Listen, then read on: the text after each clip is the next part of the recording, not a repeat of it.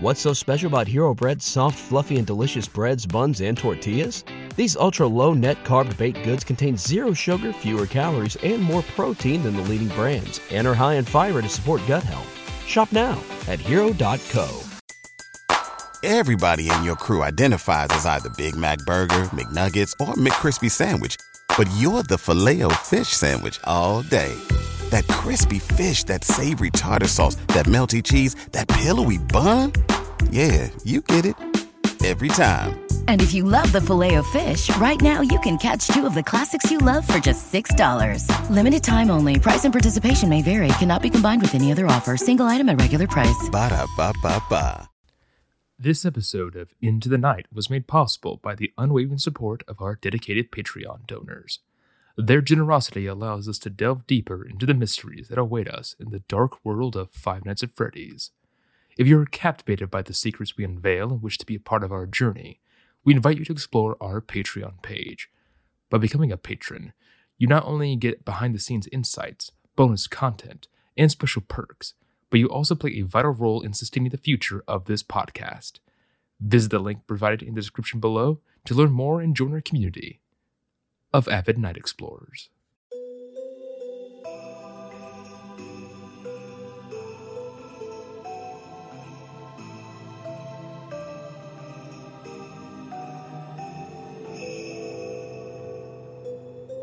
Hello, and welcome to Into the Night, a Nights at Freddy's podcast.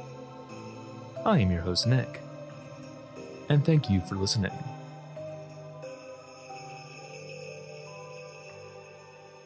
Do you know how important you are? It's sincere inquiry. Are you aware of the inherent uniqueness and brilliance that defines you at this very moment? Recognizing one's worth can be challenging in a world steeped in nihilism, where the true lessons and significance of life often reveal themselves only upon reaching the zenith of maturity. Regrettably, many individuals come to appreciate their true value only when standing at the precipice of despair. Every human life not only holds intrinsic importance, but is also inherently precious, serving a distinct purpose and role. While its significance may elude you and may not align with your personal objectives, it could hold paramount importance and purpose for someone else or contribute meaningfully to the world at a larger stage. Mitch Albom, the author behind The Five People You Meet in Heaven, once imparted that there are five lessons in life that seldom are comprehended in the tapestries of mortality. These lessons unfold as follow Everything transpires with a purpose. The sacrifice we make reverberate in the lives of others. Extending forgiveness to others hold equal weight as forgiving oneself. Life is temporarily confined, yet love transcends even the finality of death. And every human life possesses an inherent purpose. If you yourself are a decent individual, not necessarily the paragon of virtue or flawlessness, but simply a good person, you likely perceive the world through this lens to some degree. Perhaps you've grown skeptical over time, and perhaps you can't put it in this exact of words, but these are foundational viewpoints to have for life and reason, and even the most broken of souls will retain a faint recollection of this truth that lingers on within them. This sentiment is precisely why I harbor a deep affection for the month of December and the prolonged aura of Christmas that graces its entirety. It's it undeniably constitutes a enchanting period annually, as eloquently articulated by Bill Murray in his humorous parody of Charles Dickens' timeless classic, Scrooged. It's Christmas Eve. It's it's the one night of the year when we all act a little nicer. We we we smile a little easier. We we we we, we share a little more. For a couple of hours out of the whole year, we are the people that we always hoped we would be. And then the miracle can happen to you. It's not just the poor and the hungry, it's it's everybody who's got to have this miracle. And it can happen tonight for all of you. If you believe in this spirit thing, you, you the miracle will happen and then you'll want it to happen again tomorrow. You won't be one of these bastards who says Christmas is once a year and it's a fraud. It's not. It can happen every day. You just got to want that feeling. And if you like it and you want it, you'll get greedy for it. You'll want it every day of your life, and it can happen to you. This isn't a case of honeyed words to make us feel better either. Murray's words are profound and true. Even in the worst conditions, that fire of hope and goodness still is eternally burning in the essence of all of us. In 1914, along the Western Front of the First World War, in the dank and muddy trenches, the day of Christmas Eve was upon the shivering soldiers of both sides, huddling together by small fires in an attempt to maintain warmth. Yet, despite this, in the middle of the night, the German soldiers began singing Christmas carols together around their fires. The melody could be heard across no man's land to the side of the British, their enemies. Yet, despite being on opposite sides of one of the most bloodiest events in human history, the British soldiers sung back.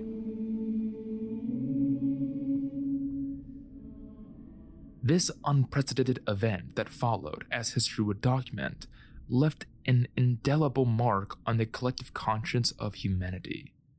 Soldiers from opposing forces, braving the risks of no man's land, engaged in handshakes and exchanged words of kindness. Amidst the cold night, they traded songs, tobacco, and wine, transforming the battlefield into an impromptu holiday celebration. Such instances of ceasefires and camaraderie weren't confined to a single battleground. From Christmas Eve onward, pockets of French, German, Belgian, and British troops initiated spontaneous truces across the Western Front, with reports extending to the Eastern Front as well with the Russians. Though these respites were ephemeral, lasting only a few days, they demonstrated the profound capacity of humanity to rise above enmity, to embrace peace, and to recognize one another as brother and sisters, transcending prejudices and preconceptions to perceive the best in each other. How could one not hear this and think truth in Mitch Albom's lessons? We are all intertwined in some way. Sacrifice and responsibility is a virtue, not a punishment. Forgiveness is intrinsically linked with progress. Love is internal, and we all have a purpose in life. Unfortunately, there do exist those with viewpoints antithetical to the one described before. Individuals who defy life's lessons, seeking to dismantle and distort the very essence of existence. For them, everything unfolds for the worst. Humanity thrives on self serving deceit, efforts toward forgiveness are futile in a corrupt world, love is a deceptive illusion, and death extends into an eternal abyss with every human destined to be exploited for another's amusement. Living with such a desolate perspective is a harrowing experience, a worldview that, when pushed to its limits, can serve as stepping stones towards a path of destruction. For others, maybe. But for themselves, most definitely and this slippery slope is nothing more than a downward spiral towards insanity. These are the souls devoid of hope or aspirations for life, humanity, or the future. Individuals from whom demons emerge, crawling out of the depths of hell to engulf them entirely. This is episode 20 Count the Ways.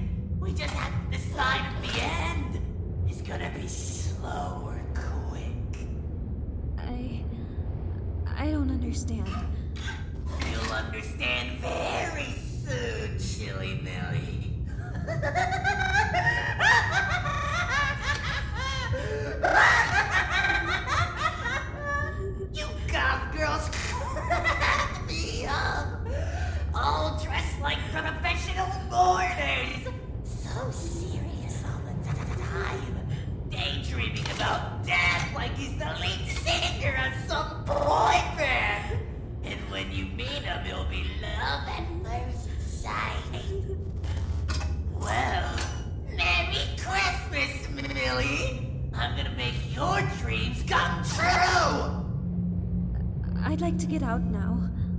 Oh,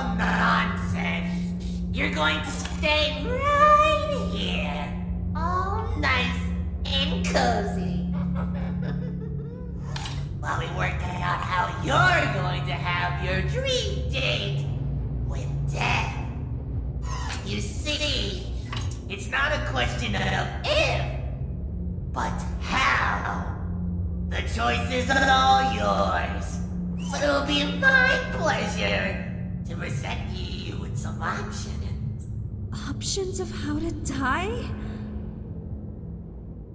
Within the expansive confines of a venerable Victorian residence, standing sentinel in the heart of Utah for over a century and a half, a peculiar room carries an eerie legacy. A space where, undoubtedly, someone had met their demise. In this room, shrouded in a morbid ambience, rests a girl draped in black attire, embodying a parallel darkness of demeanor. The notion that a previous occupant may have succumbed to death's eternal embrace within these walls suited her sensibilities, as she revels in the lingering aura it imparts. The girl's name is Millie Fitzsimmons, a name she deemed more fitting for a feline companion than a human. Presently, she calls her grandpa's abode a home for the year.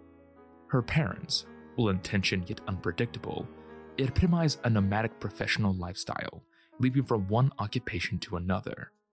They were job hoppers, hopping from occupation to occupation, and sometimes from continent to continent. The latest wanderlust foray for her parents involved her father taking up a teaching position in Saudi Arabia over the summer. When her father committed to a new job, Millie was left with a choice accompany them on this adventure, as they dubbed it, or reside with her grandpa for a year. Millie perceived it as a lose lose scenario, but faced with the prospect of homeschooling by her mom or navigating a new high school near her grandpa, she reluctantly opted for the latter, deeming it a preferable alternative to being stranded in a foreign land. Amidst life's uncertainties, at the very least, she could still be with her cat, Annabel Lee, named after a cherished character from the poetry of Edgar Allan Poe. Millie's grandpa, an eccentric collector with a penchant for the peculiar, amasses an array of oddities, from state plates commemorating his travels with his late wife, to swords and life size suits of armor. Porcelain doll heads reside beneath glass in a room filled with antiquated electronic components in a puzzle whose purpose eludes Millie. He was a tinker at heart, her grandpa, with wispy white hair and tan cardigans.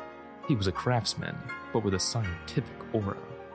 But he was a good grandpa and guardian. A modest cook, but he accommodated her vegetarian preferences, though he advocates for a meat inclusive diet to counteract what he perceives as her pale skin. But Millie was content with her chosen appearance, deliberately enhancing her fair complexion with sheer light powder, complementing her favorite black eyeliner and attire. Grandpa's earnest attempts to bring happiness to Millie are met with a cold shoulder each and every time. Her firm conviction in her own misery, an unbreakable shield and unyielding in his attempts to breach it. Because in her view, happiness is a facade, a delusion that blinds individuals to the harsh realities of existence. In her miserable room, Millie opened up her laptop and began reading some of her favorite poems about death. Annabel Lee, The Raven. She just read a new one by Emily Dickinson, that was about Death picking up a girl for a date. a date with Death. The thought made Millie lightheaded and her heart to beat slightly faster. She thought of Death as a handsome, black coated stranger who would save her from the misery that was her homework, her school life, and her pointless existence. She imagined he looked just like her favorite singer, Kurt Carrion. Inspired, she grabbed her black leather journal and began to write. Oh, death, show me now your ravaged face. Oh, death, how I long for your chilly embrace. Oh, death, my life is such a misery that only you can set me free. Once she was satisfied with her poem, she sighed with dread of what lay before her. She closed her journal and took out her algebra homework. She hated math more than any other subject, because what was the point of algebra in the face of human beings' inevitable mortality? The only reason she even tried in class was that if she didn't, her grandpa would take away her allowance, and she was trying to save up for some mourning jewelry. As she was finishing up her first page of assignments, she heard a knock at her door. Her grandpa had walked in with a plate full of warm cookies and a glass of milk. Study fuel, as he liked to call it. Millie was at first dismissive, stating that she wasn't a kid whose happiness could be bought with a few cookies. But the moment her grandpa asked if he wanted to take them away, she quickly asked him to leave them. He put the cookies on her desk and let her know that he was going to tinker in his workshop, messing around with some new electronics he found in the salvage yard. She waited until he was down the stairs before she devoured the cookies. Despite the futility of life, there is nothing more satiating than chocolate.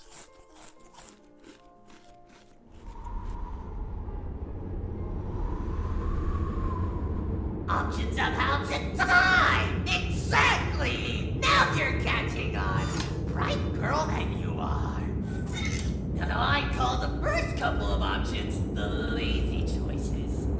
They don't require me to do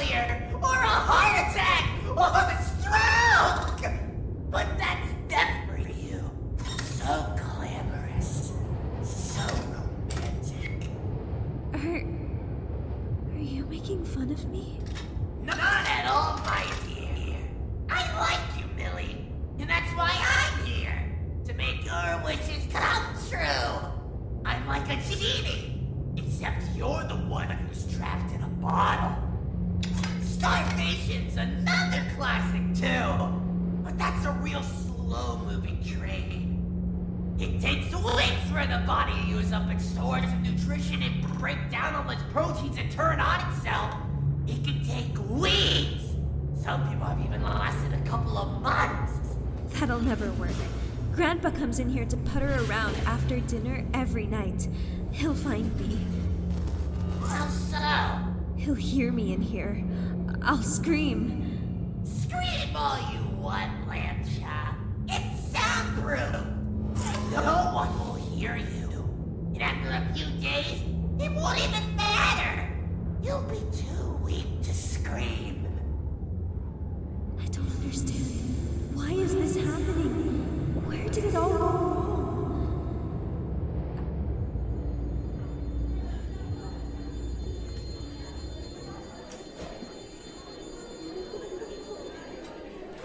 Winter break was just one week away. The entire town was adorned with wreaths, Christmas trees, and the occasional menorah. Millie didn't understand why people got so excited about the holidays. They were just a momentary distraction to fabricate some form of happiness in the face of life's utter meaninglessness. No matter how many times one wished her a Merry Christmas or Happy Holidays, she wouldn't say it back. Not that she was a popular person in school to talk to. When she walked down the halls, a wide berth in the foot traffic would always appear.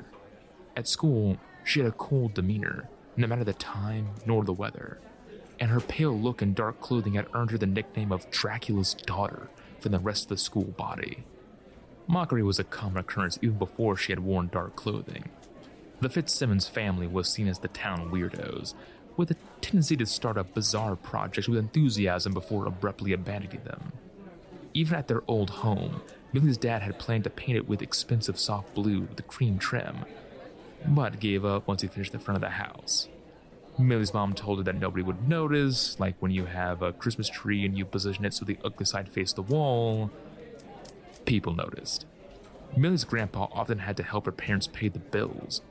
They weren't poor, but by the end of the month, they did always end up having a week of pancake mix and box macaroni and cheese. Her grandpa was also weird like her parents, but he was also a successful high school teacher and business investor, so he was given the title of eccentric rather than weirdo. Some thought Millie's father taking the job to teach in Saudi Arabia was him following his father's footsteps and getting his act together. But Millie knew he would eventually abandon that project like every other one he started. Meanwhile, while they were gone, she would endure being the social outcast of the town. In the cafeteria, with the sound of hundreds of teenagers talking and laughing, her eyes caught her old elementary school friend. Her name was Hannah. She and Millie were inseparable up to the fifth grade, until popularity began to take more precedence for Hannah. The blonde, popular girl she was talking with enjoyed her company, but Millie only saw Hannah accepting the crumbs of acknowledgement from popular girls rather than having a real friendship with her. Millie sat alone, as usual, nibbling on the egg salad sandwich with apple slices her grandpa had made for her. She was managing to drown out the noise of the cafeteria by reading the tales of mystery and imagination. But she couldn't help but feel she was being watched. She looked up from her book to see a lanky boy with horn rimmed glasses and frizzy hair dyed red. Both his ears were studded with silver earrings, and he wore a clean dark leather jacket. He nodded to the seat across from her and asked if anyone was sitting there. Millie was confused. Nobody had ever asked to sit with her. She responded that the only person sitting here was her imaginary friend. Another oddity. She never joked with people either. The boy sat down and introduced himself as Dylan, a new student who had just moved from Toledo. He gestured towards the book Millie was reading with fingernails polished black.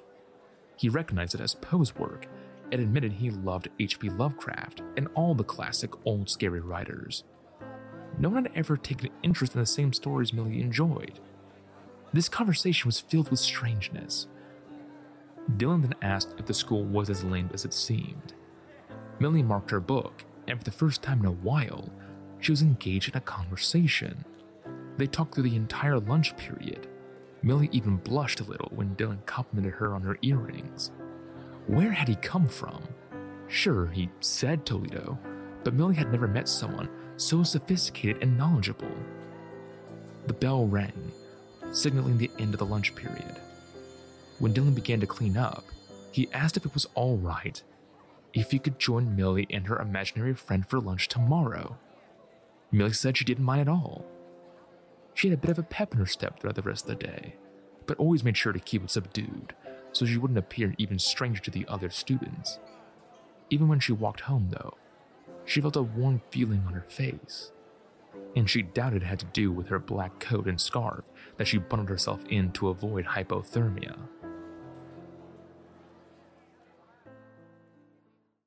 Tonight's episode is sponsored by Marvel Strike Force. Marvel Strike Force is an incredible mobile game that lets you take command of your own team of your favorite Marvel superheroes and villains to take on interdimensional threats like Doctor Doom and Apocalypse in an action packed turn based squad tactic RPG extravaganza.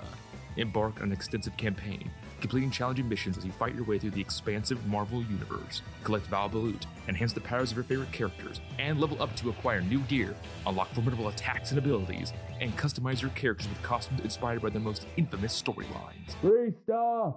Did that get your attention? As we speak, Marvel Strike Force is celebrating its six year anniversary. But here's the real kicker new users signing up through our link and using the promo code MAXPOOL get an exclusive treat. You'll instantly add the Merc with the Mouth Deadpool to your roster, complete with character shards, an anniversary diamond orb, and gear. Also, please note that these sponsorships help support the production and the hours we put into creating content for you. So, downloading this game, using the link in the description, and giving it a try would help out this podcast immensely. The game is free, and using the code MAXPOOL gets you a ton of free starting loot. So, you got nothing but to gain for giving the game a try right now. Thank you once again to Marvel Strike Force for sponsoring this episode. What's so special about Hero Bread's soft, fluffy, and delicious breads, buns, and tortillas? These ultra low net carb baked goods contain zero sugar, fewer calories, and more protein than the leading brands, and are high in fiber to support gut health. Shop now at hero.co.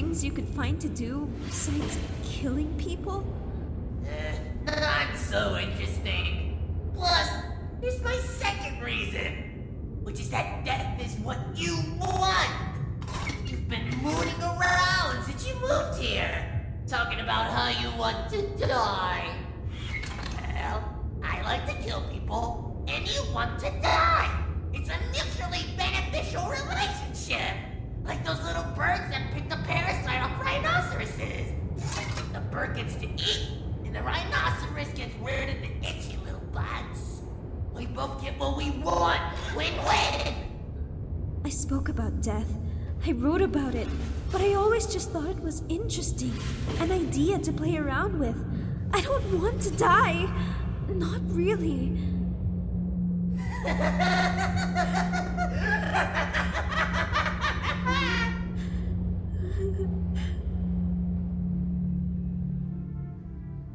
For dinner, Grandpa prepared spaghetti, and he was taken aback in witnessing Millie actually relishing the meal. When he inquired about her sudden moon shift, Millie shared with him that her day wasn't entirely terrible, and she had met someone who was rather captivating.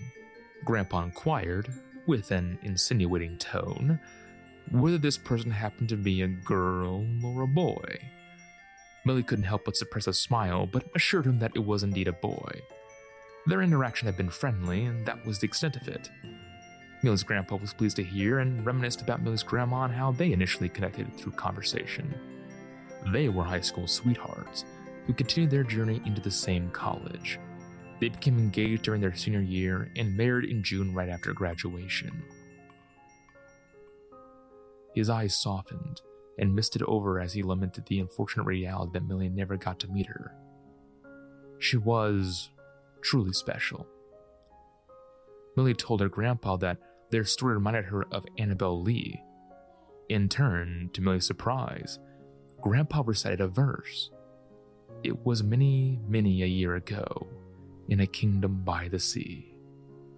Millie was shocked to hear him recite one of her favorite poems, but Grandpa was a literate man.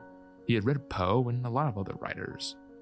He gazed at Millie with a tinge of sadness in his eyes, explaining that he knew she liked Poe because he was dark and spooky. But it was facile for her to romanticize death since it seemed so distant. Poe's attention wasn't about romanticizing death. He wrote about it because he endured the loss of so many people he loved. Millie, not having experienced that profound loss, had never considered her grandpa's feelings, what he felt when grandma fell ill and passed away, and how lonesome it must have been after her departure. Millie expressed gratitude for dinner and headed upstairs. Yet, when she reached her room, her thoughts weren't consumed by death. They were fixated on Dylan. With her grandpa's words lingering in her mind, she suddenly recited Annabel Lee, and this time, it resonated more like a poem of love than one of death. It had been a while since she had felt something pierce her heart.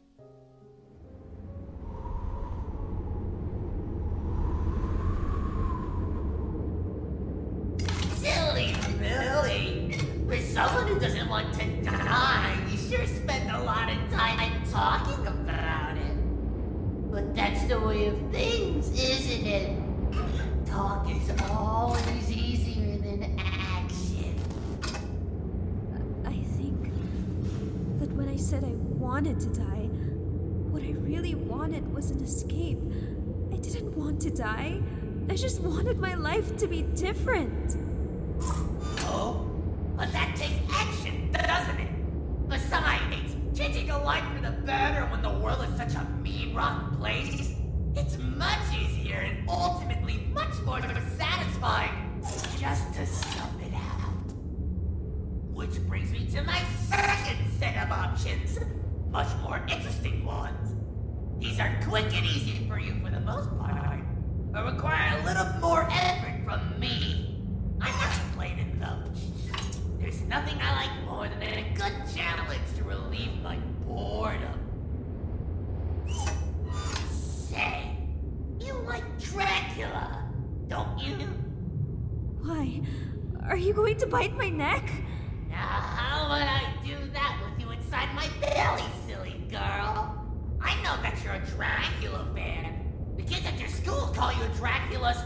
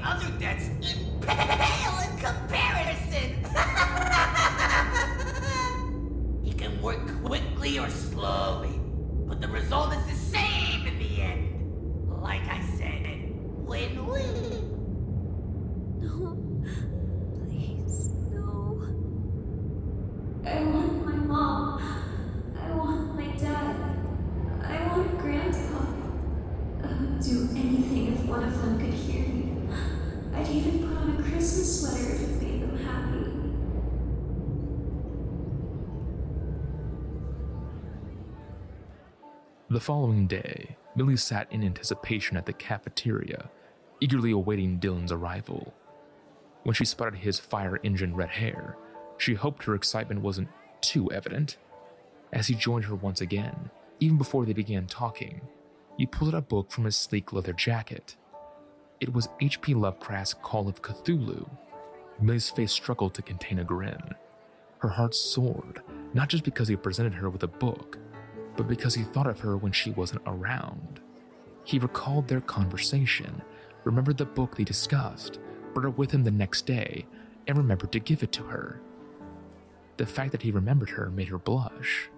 Later that evening, upon reaching home, she probably entered her room and delved into the book. Dylan was right. It was peculiar, weirder than Poe's work, and chilling in a way that Millie found captivating. It was the perfect gift Dylan could have given her. Millie wasn't the flower and candy type of girl. After reading a couple stories, she opened up her laptop. Instead of searching for tales of death, she explored stories of love. One by Elizabeth Barrett Browning caught her eye, which began, How do I love thee? Let me count the ways. She had read it before when she was younger, merely perceiving it as pretty but meaningless words. Now, she comprehended them, understanding the profound feelings that emerge when two people truly comprehend each other. Millie retrieved her black leather journal and pondered. Then finally, You she wrote. away the black thorny vines that twisted around my wounded heart so it could beat and feel relief from pain. You are a gardener who wakes the plants from the gray, chilly death of winter so that they can blossom again like my heart, a slow blooming blood red rose. She read the poem back and emitted a satisfied sigh. Not overly dramatic, yet imbued with enough heart. Her mood only slightly dimmed when she set her book aside to commence her homework.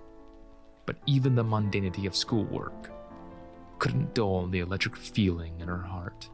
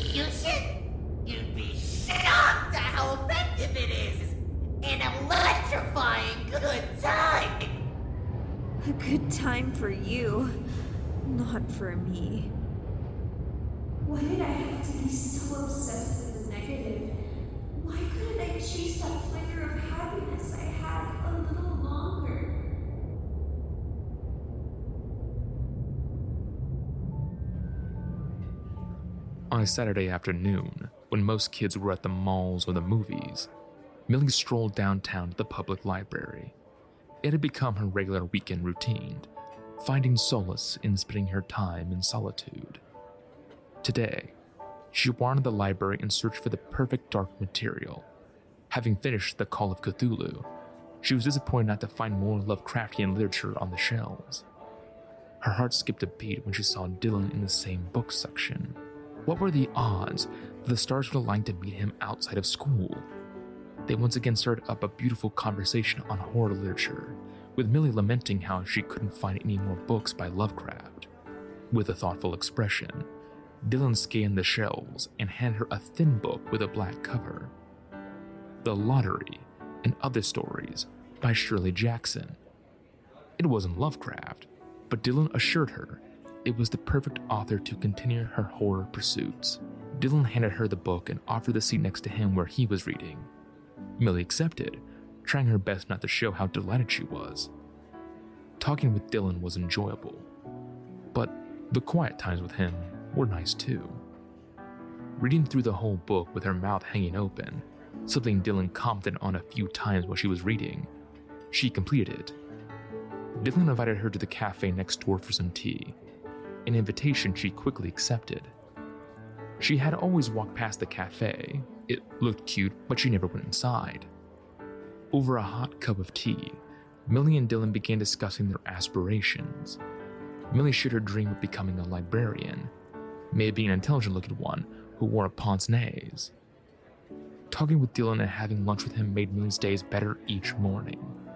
She could spend her time waking up looking forward to seeing him and the afternoons dissecting their conversations.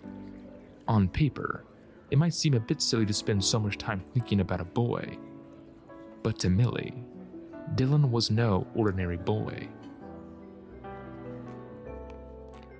Millie was at home watching her grandpa, wearing a sweater with sewn in Christmas trees, baking cookies. When she asked about the occasion, her grandpa explained he was going to be a chaperone for the holiday bazaar at her school and end of the year winter celebration for the student body. Millie thought the event was stupid, just a bunch of people selling ugly Christmas ornaments and low quality home cooked meals and desserts. But now her grandpa was telling her that she could go together. Normally she would have said no, but she also thought it would be nice to give the old man something he wanted. Besides, they never went out much.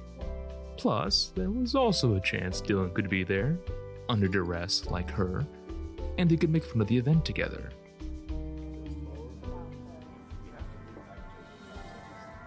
The school halls were adorned with Christmas lights and cutout snowflakes, with classic Christmas songs playing over the loudspeakers.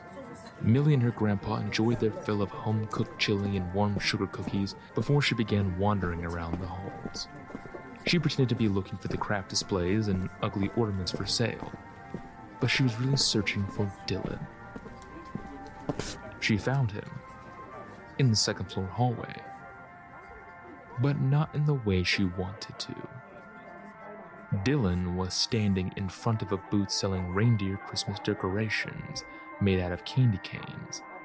That was odd, but it wasn't the problem. The issue was that he wasn't alone. Brooke Harrison, a bland, pretty blonde girl, was next to him.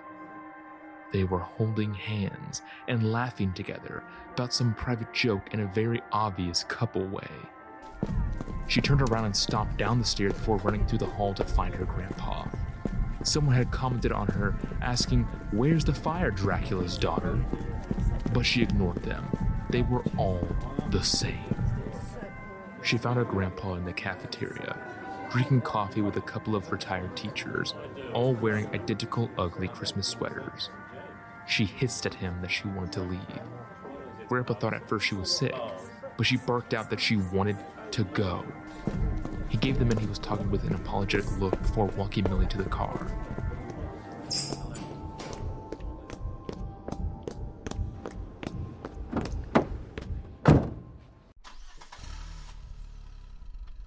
Once she was locked inside, she began stifling her sobs as her grandpa tried to figure out what was wrong. But he couldn't understand. He still didn't understand her. He asked if someone said something rude to her, which only made her angrier. Nobody at school said anything to her because nobody at school ever talks to her. Nobody at school cared whether she was alive or dead. Tears didn't stop rolling down her cheeks. Nobody could understand. Nobody simple, like the people who got excited over Christmas sweaters, baking cookies, and all the fake happy stuff ordinary people filled their minds with to ward off their fear of death. Millie wasn't afraid of death, though. Right now, with her emotions boiling over, he felt like her only friend.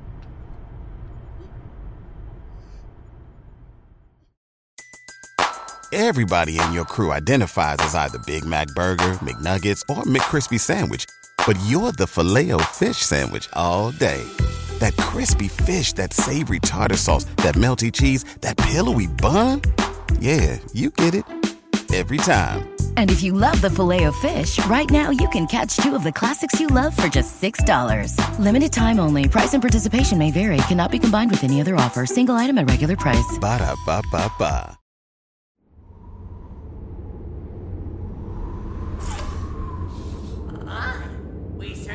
Are picky, aren't we? For someone who wants the end result, we're awfully fussy about how to achieve it. But there's a lot more options.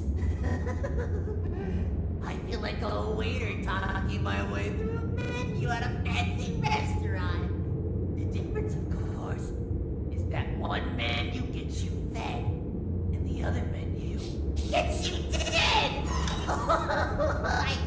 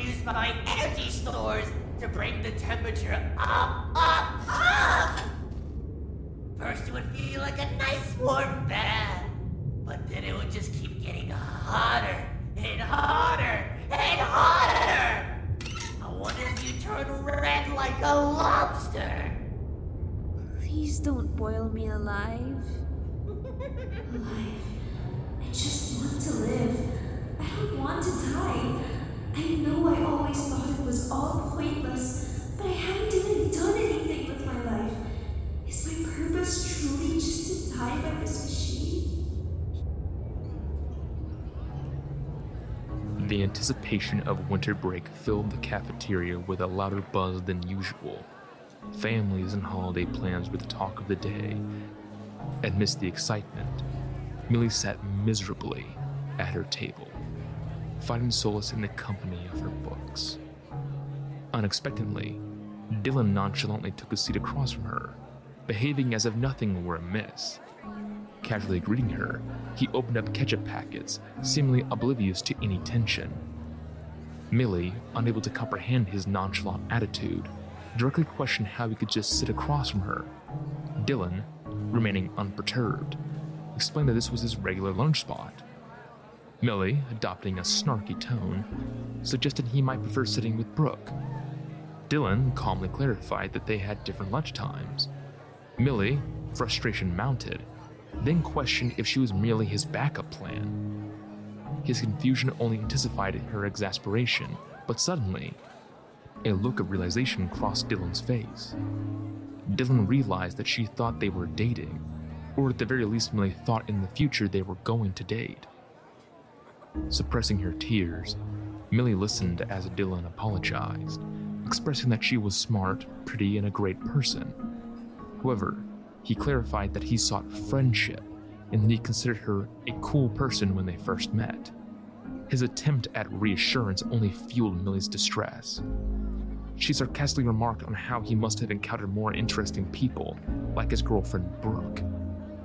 Dylan's expression changed at that, and he directly asked if she had ever spoken to Brooke. Millie responded that she never had. Brooke was quiet and appeared basic and blonde. Dylan, who also questioned why her hair color mattered, was disappointed by how Millie, of all people, was judging someone by how they appeared. The ability to not see the hypocrisy of Millie not liking when people judge her appearance, yet she does the exact same thing. Dylan rose from the table, leaving Millie to eat alone again, resigned to spending the rest of her high school years in solitude. A situation she told herself suited her just fine. As the winter holiday loomed, Millie's mood plunged into deeper despair. The cold air and darkened skies seemed to mirror her internal gloom. The festive display of bright lights and smiling snowmen in people's yards began to grate on her nerves. If she were subjected to walking in a winter wonderland again, she couldn't be held responsible for her actions. All it reminded her were about the lies. The holiday season, with its promises of cheers, peace on earth, and the inherent goodness of humanity, felt like a series of lies people told themselves. The irony of celebrating such a cheer during a winter, a season synonymous with death, did not escape Millie's notice. During dinner, a day before Christmas Eve, Millie and her grandpa shared a stir fry. In a declaration of defiance, she announced her decision not to partake in Christmas celebrations this year, refusing to be coerced and happiness by societal expectations. Her grandpa, perplexed by her stance, reminded her that Christmas wasn't about society, but family. He emphasized the joy of families coming together from all over to celebrate. Despite Grandpa's planned family gathering the next day, with even Millie's parents joining via Skype, she remained resolute in her refusal to participate. Millie didn't listen, saying she would be present but refused to participate in the festivities. Grandpa Fitzsimmons, chagrined, and openly told her that she has become particularly unhappy for the past few days. He wondered if it had anything to do with him. He had tried to make her feel comfortable, but isn't an expert on what young girls like Millie are dealing with. He suggested that maybe she should go live with her parents in Saudi Arabia instead. Millie erupted, shouting about not missing her parents. Although uncertain of the veracity of her statement, lingering resentment over their absence fueled her anger. When Grandpa probed about potential issues at school or a fallout of a friend, Millie vehemently denied having any friends. Frustrated, Millie stormed out of the kitchen and retreated to her room. Closing the door, she sought solace in Kirk Carrian's music on YouTube. The video, featuring bats and circling vultures, show Kid Kirk carrying growling his morbid lyrics. In his appearance, with black hair, a pale complexion, and perfectly applied black eyeliner, he mirrored her imagined embodiment of death.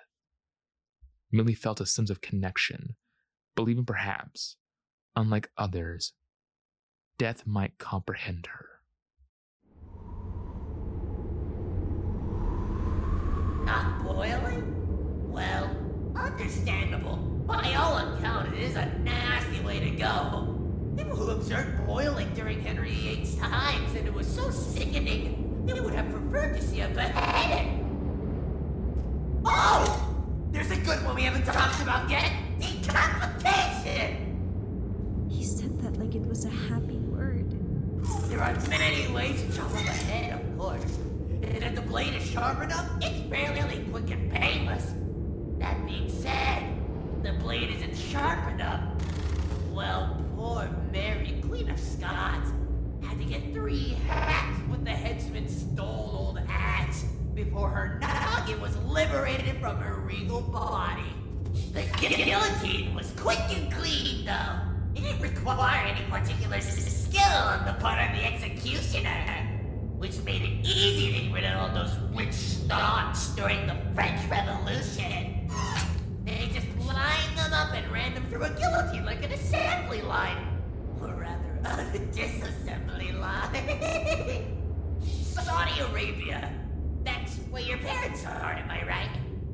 They still use beheading as their preferred form of capital punishment. In fact, they use a sword, which I find rather stylish and dramatic. Saudi Arabia, where I should be with my parents. They may have been weird, but I loved them. I loved how my dad would tell me the worst puns, or how mom used to read me stories when I was little. They had always made me feel safe.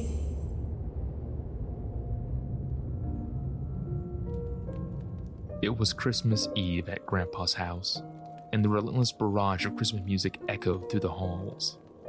Jingle Bells and White Christmas, performed by her family with such tone deaf enthusiasm that a singing competition judge might have suffered a stroke from the cacophony.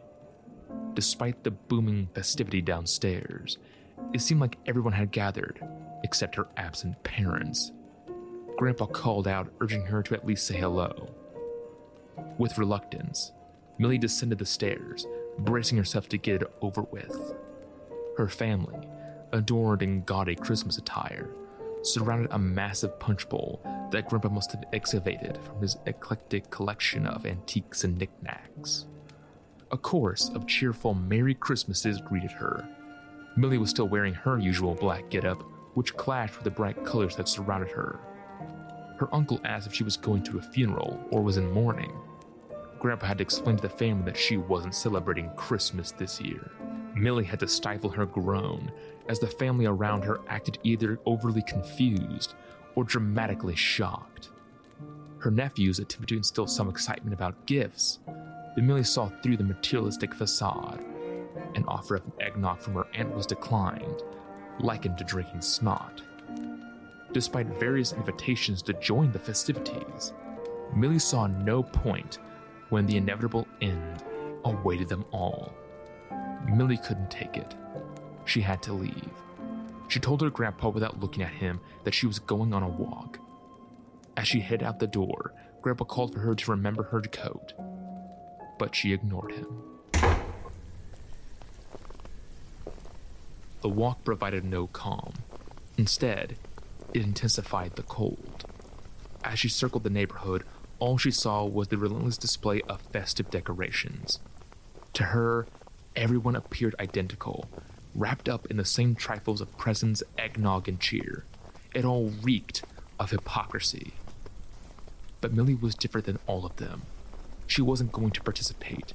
She wouldn't be a hypocrite. Hypocrite. The word stung as it reminded her of Dylan. Dylan had called her a hypocrite because she judged on appearance. But boys, even ones who seemed cool like Dylan, were fooled by the appearance of girls. If they had pretty blonde hair and paid attention to them, they believed their saints and geniuses rolled into one. Hypocrite or not, Millie considered herself a truth teller. If others couldn't handle the truth, it was their problem. Standing outside Grandpa's house, dreading reentry, an idea dawned on her. Grandpa maintained power in his workshop, complete with a space heater to prevent electronics from freezing. It offered refuge from the cold and a convenient spot to wait until their family vacated.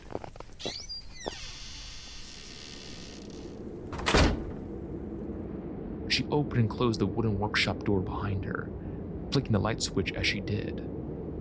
The place was even more cramped than the house.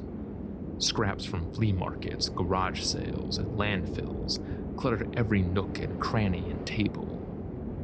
Millie never understood Grandpa's obsession with collecting all this junk. Maybe it was to keep his mind off things? There were old bikes, mechanical toys, and a pile of monkey dolls with symbols. The strangest item among them all was tucked in the corner of the workshop.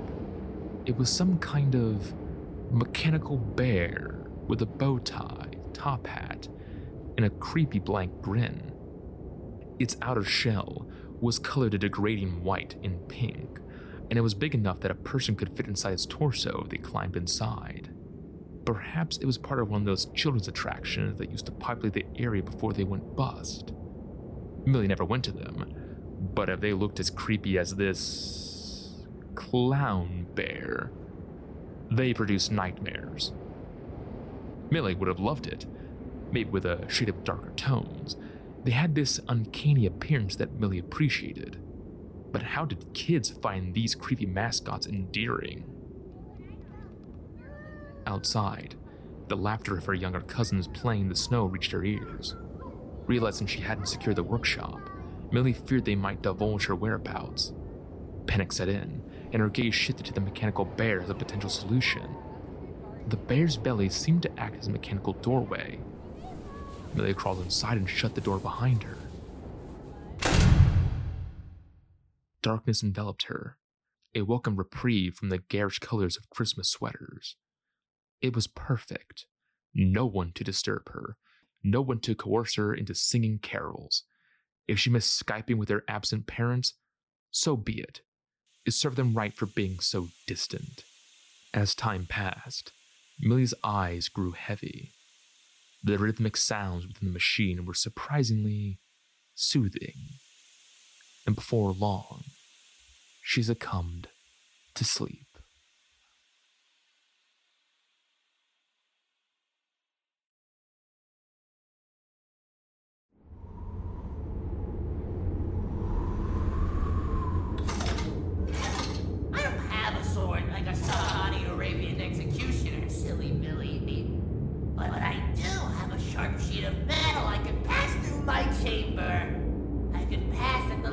your throat, or it can hit your lower half to bisect you. And bisection is a sure way to go, too. Either way, the job would get done. Maybe I could kick the door to his belly open? Worth a shot. I think it would be smooth like a Madame Guillotine instead of a slow, dull hacking like Mary, Queen of Scots but I'm not 100% sure. This will be my first attempt at decapitation. Yes, too! It'll also be your last. This twin torso won't budge.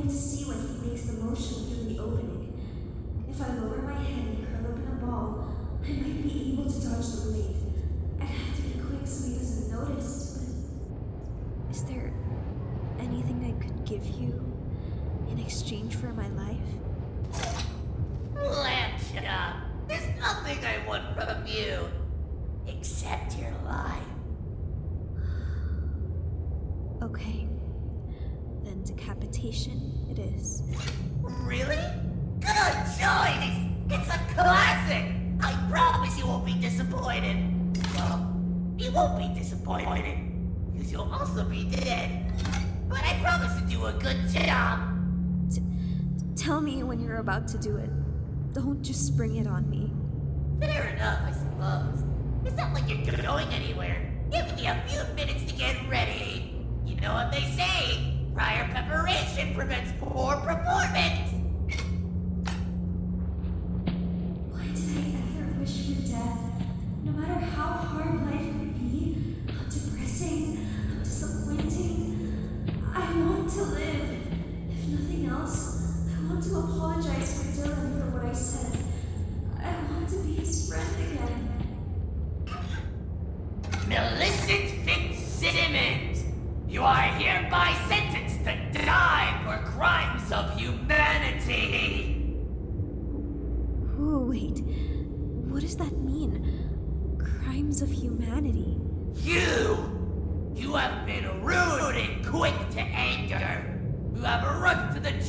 up of others.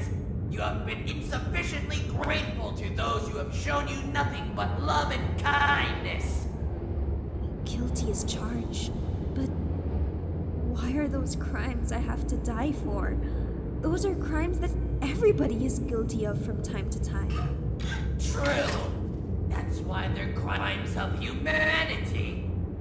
But if there's something all humans are guilty of, then why do I have to die for them? Because.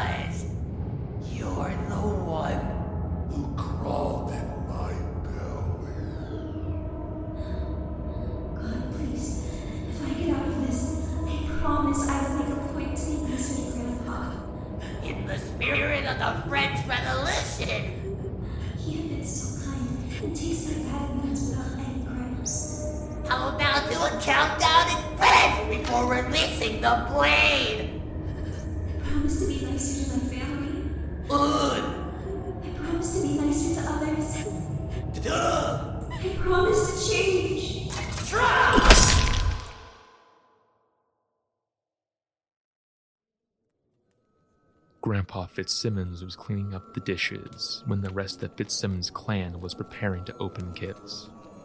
The kids were, of course, excited. They barely were able to hold on to their hot cocos. When the kids asked if they should go get Millie, Millie's uncle Rob asked why would they care if she was acting like a brat. Grandpa Fitzsimmons frowned at that word. She wasn't a brat. She was just a difficult age. She would come around. She just needed to experience life at her own pace. And when she was ready to open up, he'd be there if she needed him. Grandpa crouched under the tree and arranged all the presents in a big pile, so they'd be there for her when she came back.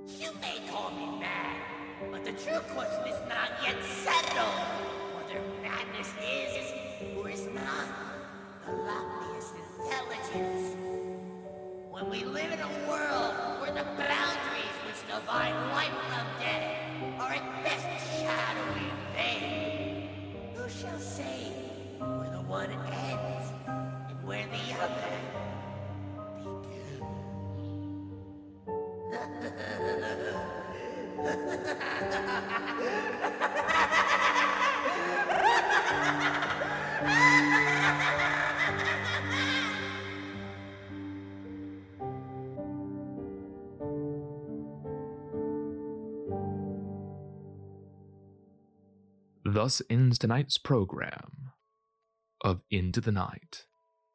Thank you so much for listening. If you'd like to stay updated, please consider subscribing, following, or sharing this podcast. It truly helps us broaden our reach. Consider following us on our Twitter at Fazbear Podcast, joining on our Discord, or supporting us on our Patreon or merch store using the various links in the description below.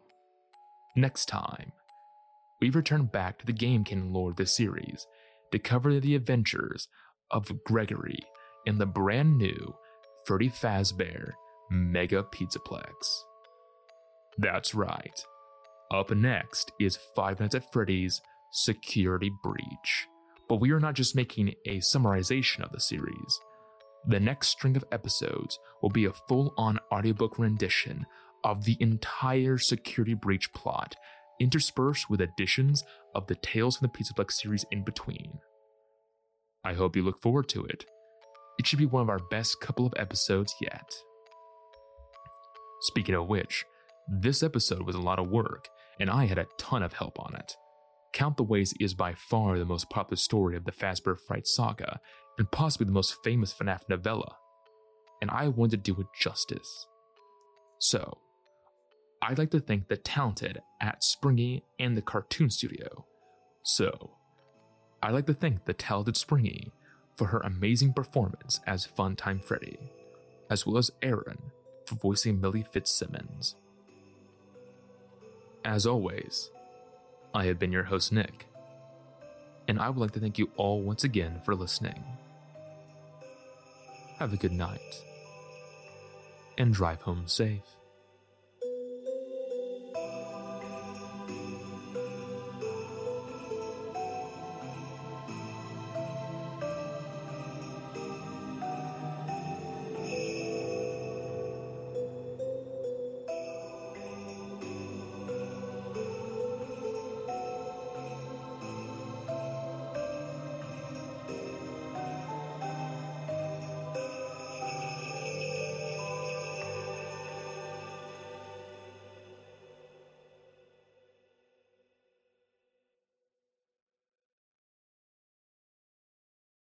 Get ahead of postage rate increases this year with Stamps.com. It's like your own personal post office. Sign up with promo code PROGRAM for a four week trial plus free postage and a free digital scale. No long term commitments or contracts. That's Stamps.com code PROGRAM. What's so special about Hero Bread's soft, fluffy, and delicious breads, buns, and tortillas? These ultra low net carb baked goods contain zero sugar, fewer calories, and more protein than the leading brands, and are high in fiber to support gut health. Shop now at hero.co.